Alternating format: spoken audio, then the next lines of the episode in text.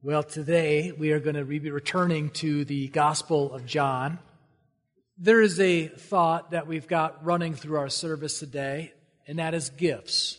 And thinking about these Operation Christmas Child boxes or gifts that we are able to gather and then to send out around the world. Well, we're going to continue with that theme in our passage here as we've been working through the Gospel of John. And we find ourselves in the 14th chapter of the Gospel of John. And just to remind our church family that have been studying along with me through this, these are some very intimate words that Jesus has been sharing with his good friends. This passage of scripture from John 13 to John 17 is what's called the upper room discourse.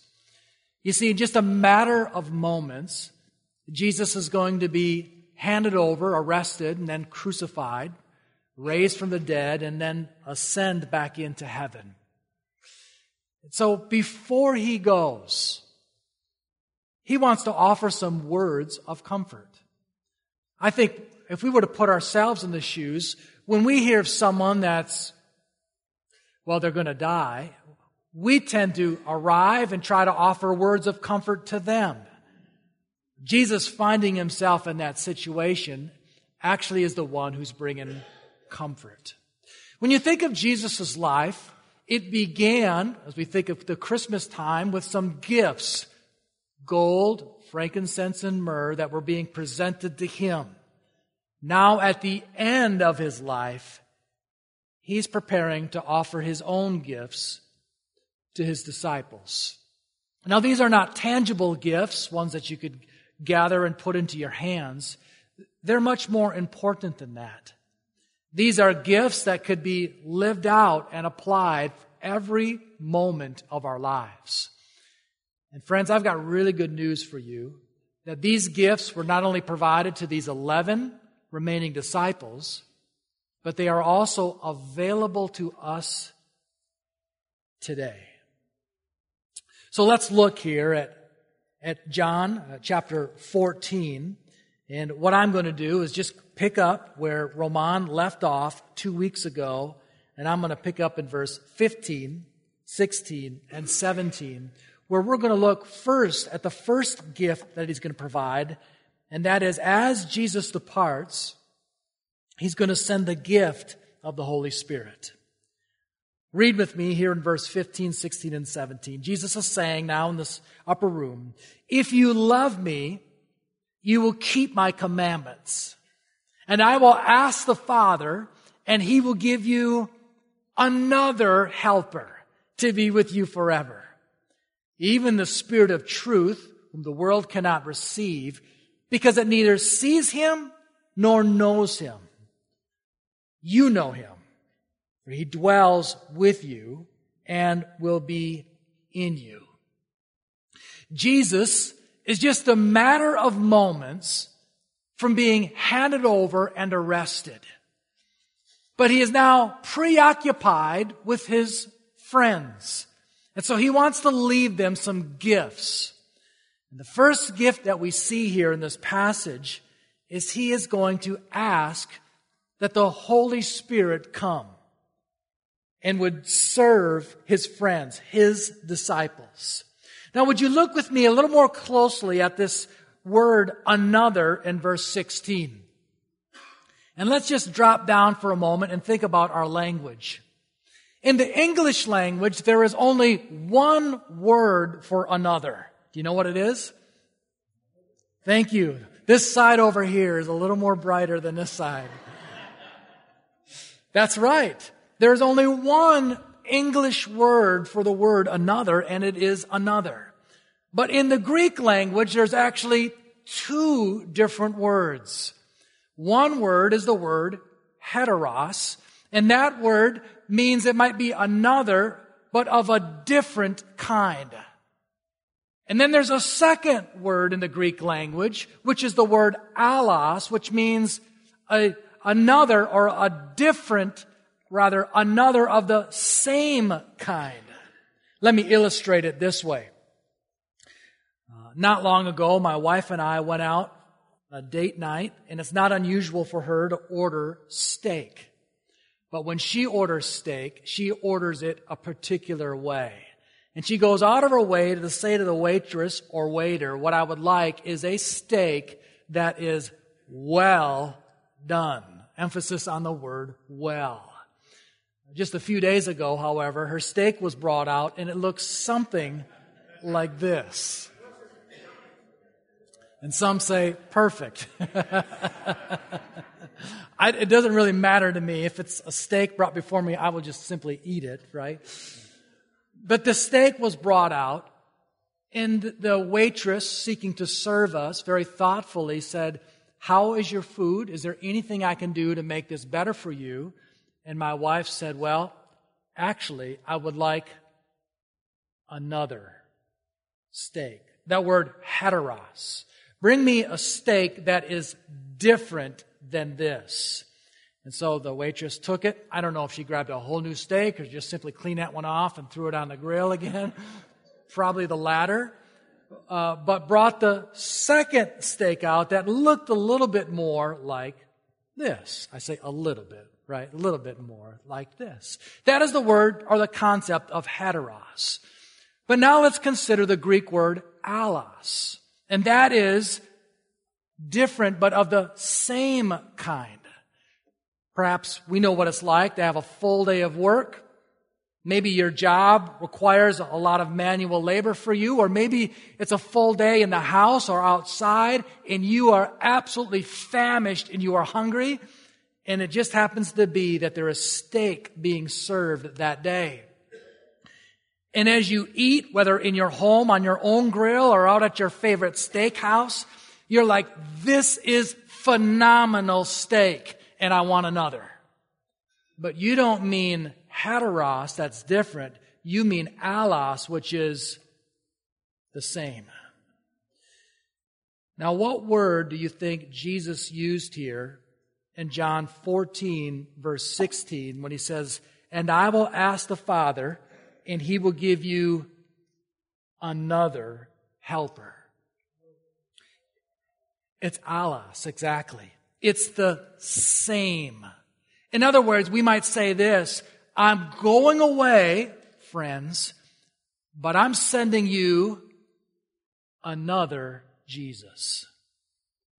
All right. Now that might sound very strange to you, but remember what the Bible teaches that there is one God. And that's right. Deuteronomy 6 verse 4. Hear, O Israel, the Lord our God, the Lord is one. And the Bible also teaches that there are three distinct persons. There's the Father, there's the Son, and the Holy Spirit. So when Jesus is saying, I'm sending to you another, he is saying of the same essence, of the same being. Or maybe we could say it this way. For Jesus to send the Spirit is similar to Jesus sending himself. In fact, in Romans chapter 8 verse 9, the Spirit is identified as the Spirit of Christ. That word another is very significant to us here in John 14 verse 16. But look at the word that is next. It's a word helper. Once again, drawing back to the Greek language, this is a word that many of us know in this room. It is the word paraclete. And depending on your translation, you may have the word comforter or you may have the word helper or another word. When Jesus is spending his remaining moments with his friends, he, he is aware, like the great theologian Lennon and McCartney, that they will need help. And not just somebody, help, not just anybody, help. They'll need someone, help. And help me if you can. I'm feeling down. I do appreciate you being around. Help me get my feet back on the ground. Will you please, please help me? This is, whether they know it or not, this is where Jesus' friends are going to be, is that they are going to need help to live out the Christian life. And to borrow from another great theologian, Toby Mac, help is on the way. help is on the way in the form of the Spirit of God. So we see here the helper is the Spirit. That word paraclete could be translated and is translated elsewhere as the word advocate. That means a defense attorney because Jesus is aware that these followers of him will at times face all sorts of condemnation and guilt. So like Jesus is in 1 John 2 verse 1 as the advocate, the Holy Spirit will serve as our own advocate and remind us that we have forgiveness in Jesus. Another word for this paraclete is the word comforter.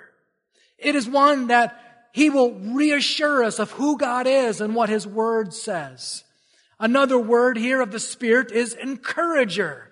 Reminds us who we are and the blessings that are available.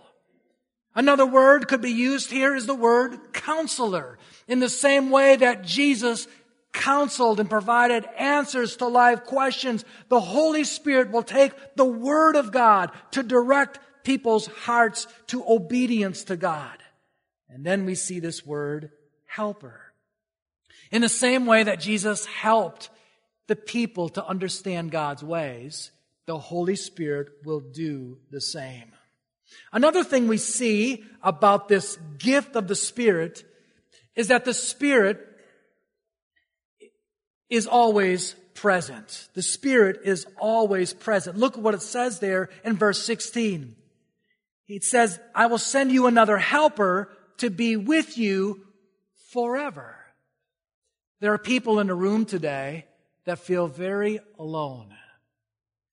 But if you are a child of God, if you are justified, if you've had your sins forgiven, if you are born again, your apartment, your house might be cold and drafty and quiet, but you are not alone. The Holy Spirit is with you all the moments of your life. Not only this, but when we look at verse 17, it says here, the Spirit leads and teaches. You see what it says there in verse 17? Even the Spirit of truth. Jesus, earlier in this chapter, identifies himself as the truth. I am the way, the truth, and the life. The Holy Spirit, being like Christ, also guides in truth. Look what it says, just skipping a little bit later into our chapter in verse 26, it says, But the Helper, the Holy Spirit, whom the Father will send in my name, he will teach you all things and bring to your remembrance all that I have said to you. So in the same way that Jesus led the people, the Holy Spirit will lead. In the same way that Jesus taught the people, the Holy Spirit will teach. And you'll notice there what it says in verse 17. Even the Spirit of truth, whom the world cannot receive because it neither sees him, neither sees him nor knows him. You see, the Holy Spirit is referred to as a person. He is as much of a person as you are. He is not some spiritual force. The world does not see because the world does not embrace Jesus. The world does not embrace truth, but those who do will see it. And isn't that true? When our eyes are attuned to things, we tend to see those things. In the spring or the summer on a Thursday or a Friday, I drive without any sort of distractions from here to my home. But when I ride with my family, they see things that I don't see, namely garage sale signs. I, I, would never see those, but they're looking for them. In the same way, for those who have had our eyes open, we see how the Spirit is working. And then the next thing we see here about the Spirit is the Spirit is known, is with, and is in the followers of Jesus. Look at the last part of verse 17. He says, You know him, referring to the Spirit, for he dwells with you and will be in you. Now, the Holy Spirit, being the third person of the Trinity, has always been present. He was present at creation, He was present before creation. But when Jesus ascends, we read about this in the next book of the Bible, the second chapter of Acts, the Holy Spirit is about ready to come upon the followers of Jesus in a new special way. But you see here in verse 17 that they know him right now, and that he, he is with them right now, and that he is in them right now. And I said this at the beginning that this is a gift that is not only available to the 11 disciples, but loved ones, it's available to you and I today as well. Do you know that when you became a Christian, according to the scriptures, the Holy Spirit came to you and is in you? In Ephesians 1 verse 13, the Holy Spirit is seen as a seal that, that seals our salvation. In the same way that we would have a down payment on a home. The Holy Spirit serves as a down payment of Jesus' promises and that He will return for us. I remember several years ago when we went to the bank down on Oneida and we put down a, a down payment on our home. And we said to the bank, this is some money, but we intend to pay this in full. We're going to keep paying until this is completely paid off, till we make good on our promise. The Holy Spirit is the down payment. Several years ago, uh, my wife was here in Green Bay and I had flown out from the Fort Worth, Texas area to be able to propose to her. And I, I put a ring on her finger and I said, this is a pledge. This is a promise to you that I'm coming back and I'm going to marry you and I'm going to make you my own. The Holy Spirit when He fills us upon conversion, it's a promise that Jesus will come back for His church, for His own. You see it there. It says the Spirit is in us. This is a great word picture. I come across this little illustration this week by some pastor, and he said, Do you remember in the Old Testament, there was what was called a, a tabernacle? later gave way to a more permanent temple. But in that tabernacle, there was a, a special place called the Holy of Holies. And it was here in this Holy of Holies where God's presence was. In 1 Corinthians chapter 6 verse 19, Paul says of us that our bodies are a temple of the Holy Spirit. And in the same way that the temple had the Holy Spirit, loved ones, if you are a child of God, you have turned from your sins and repented, you possess the Holy Spirit as well. Uh, I'll get to this verse in time, but there's a great verse in, in John 16, verse 7, where Jesus said, It is to your advantage that I go away. For if I do not go away, their helper will not come to you. But if I go, I will send him to you. On these remaining moments that Jesus has with his friends, he says, you know what? It's better for you that I leave. I'm going to give you this gift of the Holy Spirit. Now, what in the world did he mean by that? Perhaps you have thought to yourself, and maybe even today, if I could have lived during the first century, it would have been so much easier for me to believe because I could have heard the words of Jesus. I could have seen the miracles with my very own eyes. But loved ones, Jesus was confined to one physical body. Today, if Jesus were on a world tour, and he was going through all these different stops. And let's just say he happened to be in a tour in Green Bay for the entire month. And in God's kind providence, we got him here at Highland Crest for one Sunday. We would allow him to preach, and right after that service, there would be a great fight of who gets to host him in their home. But here's the thing, loved ones. When he sent the gift of the Holy Spirit, we don't have to fight over Jesus. Because each of us has the Spirit that dwells in us. And when you leave here today and you go home, you take the Spirit of Christ with you. When you go to work tomorrow, you take the Spirit of Jesus with you. When you go to Thanksgiving meal a little bit later this month, you take the Spirit with you. When you go to school, when you go on vacation, when you go on the mission trip, you take the Spirit with you. Clearly it is to our advantage to have the Spirit with us. So that's the first gift. Now let's consider a second gift. As Jesus departs, he will increasingly make himself known to those who love and obey him. So here's the second gift is a close relationship with Jesus. Let me just go back up to verse 15 for a moment. Jesus said, if you love me, you will keep my commandments. So let me just pose this question to you. How does this work? Do we obey in order to earn God's love? Or do we receive God's love? Then we obey. You remember what 1 John 4, verse 19 says? It says this We love because he first loved us. When it talks here about commands in verse 15, what commands is he speaking about?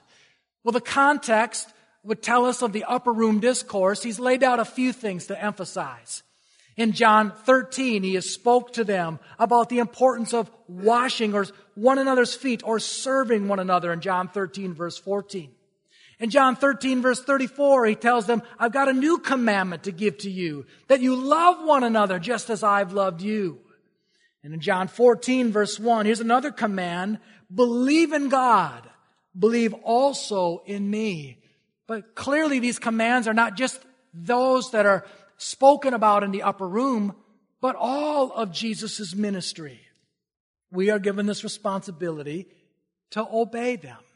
But this is to be motivated out of love.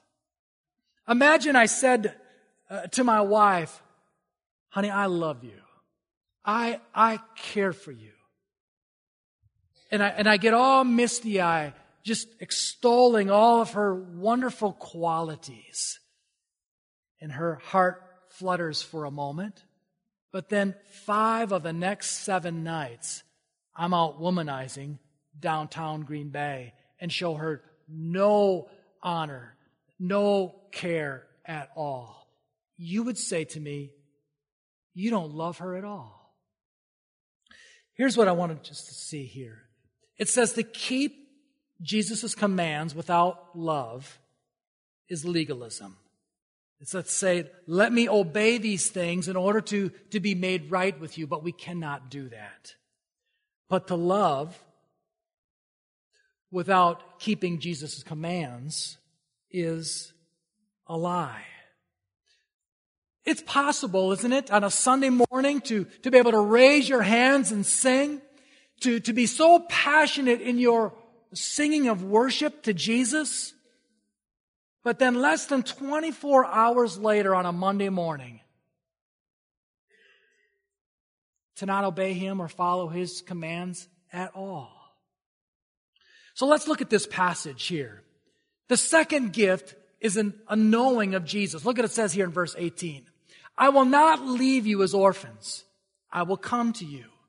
Yet a little while and the world will see me no more, but you will see me. When Jesus is raised from the dead, he makes himself known primarily to his followers. According to 1 Corinthians 15, verse 6, 500 of those followers, but he doesn't necessarily reveal himself to the world. It says there in the last part of verse 19, because I live, speaking of his physical resurrection, you also will live, speaking of our spiritual lives. Verse 20, in that day, that is the resurrection day, you will know that I am in my Father, and you in me, and I in you. Listen to verse 21. Whoever has my commandments and keeps them, he it is who loves me. And he who loves me will be loved by my Father, and I will love him and manifest myself to him. If you see the progression there, here's what's happening. The disciples, having received the love of God and motivated by love, are now obeying Jesus' commands. And as a result of that, Jesus and the Father are revealing themselves more and more on an increasing level to these friends of Jesus. And the same promise, the same gift is available to you and I today. Now, a question emerges here, verse 22. Judas, not Iscariot, that would have been Thaddeus, said to him, Lord, how is it that you will manifest yourself to us and not to the world? It could be that what Thaddeus is doing here is referring to another parallel passage in Matthew 24, verse 30, where Jesus says, Then will appear in heaven the sign of the Son of Man, and then all the tribes of the earth will mourn. And they will see the Son of Man coming on the clouds in heaven with power and glory. And he is saying to himself, Didn't you just say that all of us will see you? And listen to his response in verse 23. Jesus answered him, If anyone loves me, he will keep my word, and my Father will love him, and we will come to him and make our home with him. Listen to this wonderful truth here. Those who have received the love, out of love, obey. And here's the promise that the Father and the Son will make their home with you. What makes a home? Well, we could talk about that. Uh, how about laughter? How about honesty? How about mutual respect? But what makes a home? What makes a close relationship with the Father, Son, and the followers of them? But it's love. And it's keeping His word, putting it in their hearts. That's what we see here. What a, a tremendous gift that is provided. A couple of years ago, I was invited to go on a fishing trip with a father, an adult father, adult son. And we went on a, an area river. And there I sat between a father that loved his son. And there was great camaraderie between the son and the father as the son I knew respected his dad. And here I was fishing in between them. And what a magnificent experience that was. Now, it didn't hurt that we caught a lot of fish that day, too. But it made me think about this. I'm just here to tell you there is nothing that you will experience in this life that is better than that than to be in a close relationship with the Father and the Son and to be at home with them. And this is the gift that's provided and made available to you and to I. So there's the first gift. Hey, I'm, I'm departing. I'm going to give you the Holy Spirit. The second gift is this. I'm going to, I'm going to increase, make myself available to you and, and reveal myself to you more and more. And then finally, here's the third gift. As Jesus departs, he offers his peace. Verse 25 says this These things I have spoken to you while I'm still with you. Verse 26. Uh, but the Helper, the Holy Spirit, whom the Father will send in my name, he will teach you all things and bring to your remembrance all that I have said to you. I just want to pause for a moment on that word spirit. Sometimes when we think of the spirit, our minds gravitate towards some crazy things that maybe we've seen. Power and greatness. And certainly the Holy Spirit does provide strength and encouragement for the Christian life. But would you notice the word that's right before the word spirit? It's the word holy. And what the Holy Spirit is all about is making us more and more holy. He says the Holy Spirit will come and he will teach you all things and bring to your remembrance all that I have said to you. It could be at this time the disciples kind of vaguely remember the things that Jesus has done, whether his miracles or his teachings. But in time, for some of them, like John, who's there, the Holy Spirit is going to bring remembrance to those things. And he is going to record them. Second Peter chapter 1 says, No prophecy of Scripture comes from someone's own interpretation, for no prophecy was ever produced by the will of man, but men spoke from God as they were carried along by the Holy Spirit. And then he says in verse 27, Peace I leave with you. My peace I give to you. Not as the world gives do I give to you. Let not your hearts be troubled, neither let them be afraid. Now in the Bible, there's two types of peace. The first I'll just call objective peace. We know what it's like when two countries are at war with one another. They see one another as their enemies. We want to see peace, that there's a ceasefire among them. Do you know that when you were born into this world and you were born with that sinful nature, that God is your enemy? And that you are at war with God? And that you need a mediator that will come and help you with your problem. This is what Jesus has done. Our good works do not serve as a bridge to get us to a holy God. Only Jesus, the mediator, who was our substitute and took on our sins, serves as the mediator, lays his life down as a bridge so that we may have a relationship with God the Father. That is objective peace. But there is a second type of peace, and we might just call it a subjective peace. And that is, we will go in this life with all sorts of trouble and conflict and pain. And yet, in the midst of that, we can have this assurance that God is going to work all things out for our good and according to His good purpose. When we're looking here at the peace that Jesus offers, we're talking about that second type of peace. And you'll notice in verse 27 that He does not offer just a generic peace, not a peace, but he offers my peace. This is not a peace that has a one size fits all. Rather, this is delivered by none other than Jesus himself. My peace. It was G. Campbell Morgan that said this.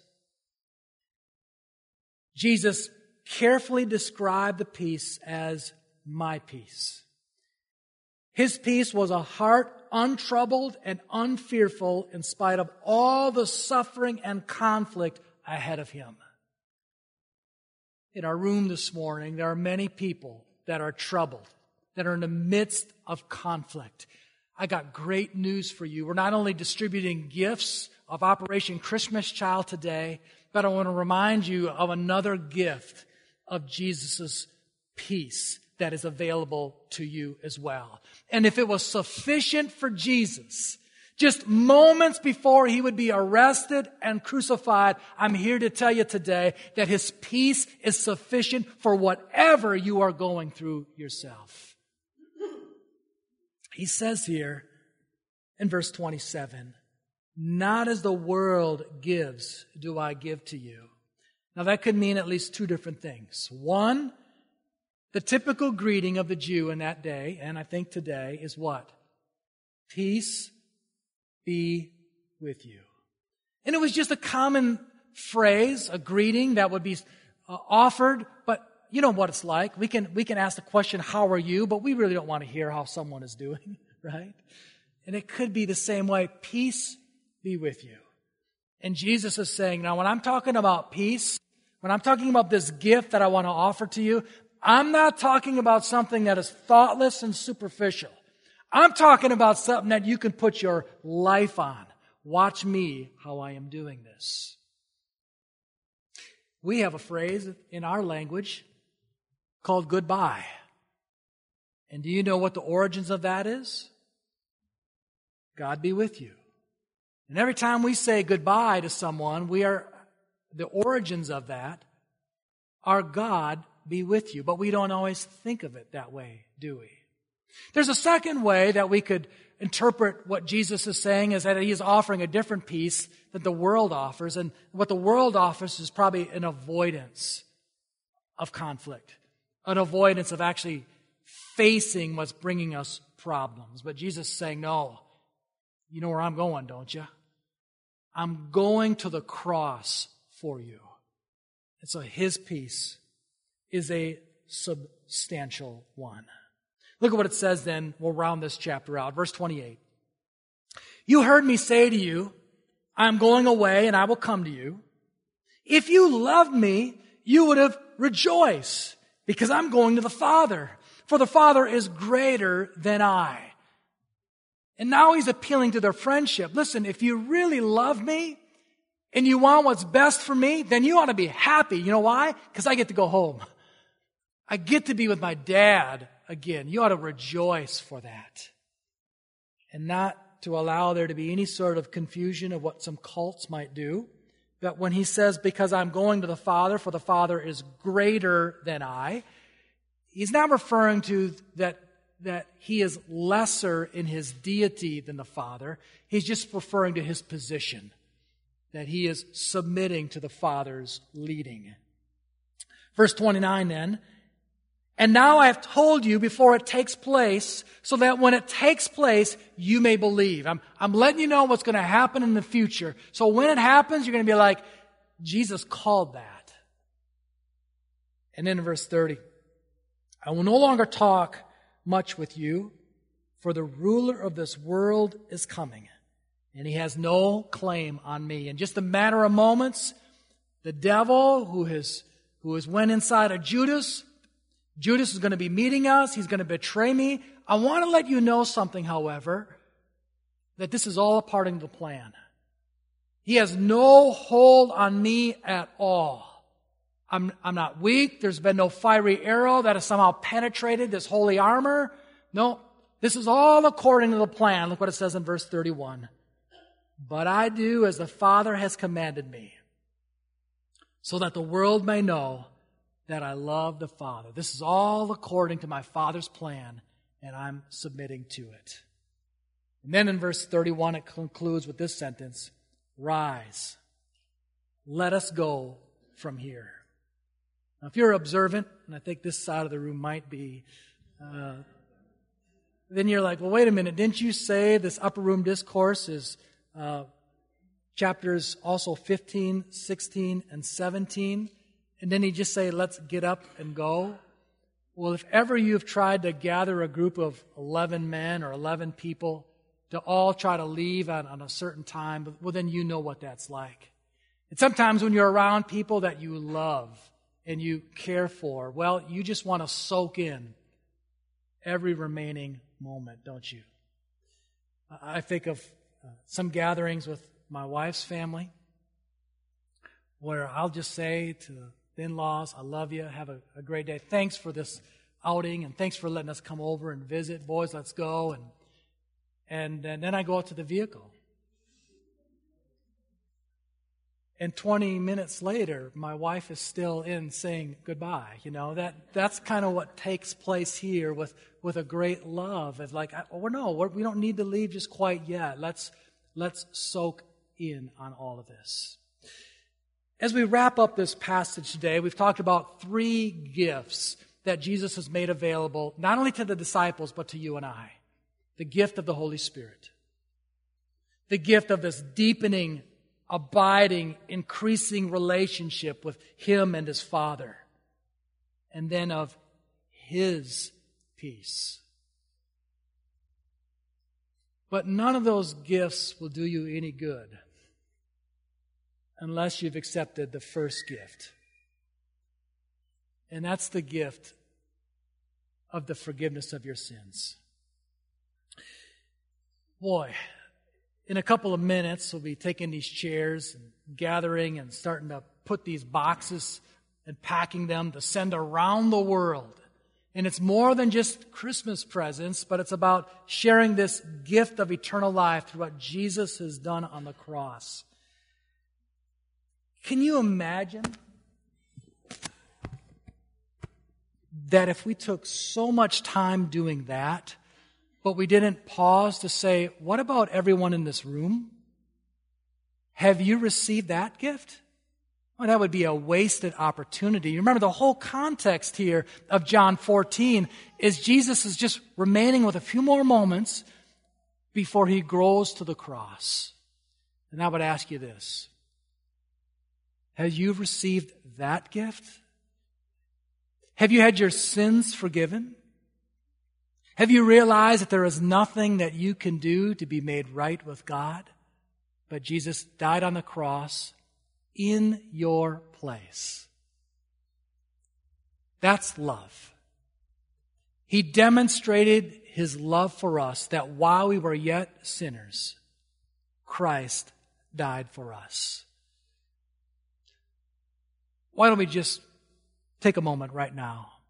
And if you have never received the love of God, if you've never personalized that, and say, I want that for myself. I realize that I, I cannot save myself. I, I realize that I'm a, I'm a sinner and I need to be forgiven. I want to receive this gift that has been provided for me. As Miss Karen comes, as our music team comes, I want you to prepare your heart. You don't need me. You don't need a priest. Why don't you just get honest with God right now? and in the quietness of your seat, knowing that that gift of receiving Christ puts into motion all these other gifts of receiving a spirit, of entering into a deepening relationship, and having His peace. So, right where you're at, I'm not going to lead you in a prayer, but you can pray that. Pray, I need this gift. I want to follow you. I want to say I not only love you, but my love is proven by how I live for you. That you take this time to pray. And then I'd say to those of you who have received that gift, why don't you pause right now and just take a little prayer meeting and you thank God for the, the gift of the Holy Spirit, for the gift of a close relationship with Jesus and the Father, and then thank Him for His peace. Lord, what a gift it is for us to reflect on the life of Jesus that seemed to be all about giving, giving, and in the moments where it was just a matter of time before he was arrested. All he was doing was was thinking about his friends. He was thinking about these disciples. What a Savior. What a Master. What a Lord. And Lord, I pray that you would do that work in us. Would not just think of ourselves so highly, but we'd be willing to, to think of others more highly than ourselves. Thank you for these gifts that you've given to us. In Jesus' name. Amen. Why don't you stand and let's sing this great confirming song of what Jesus has done for us.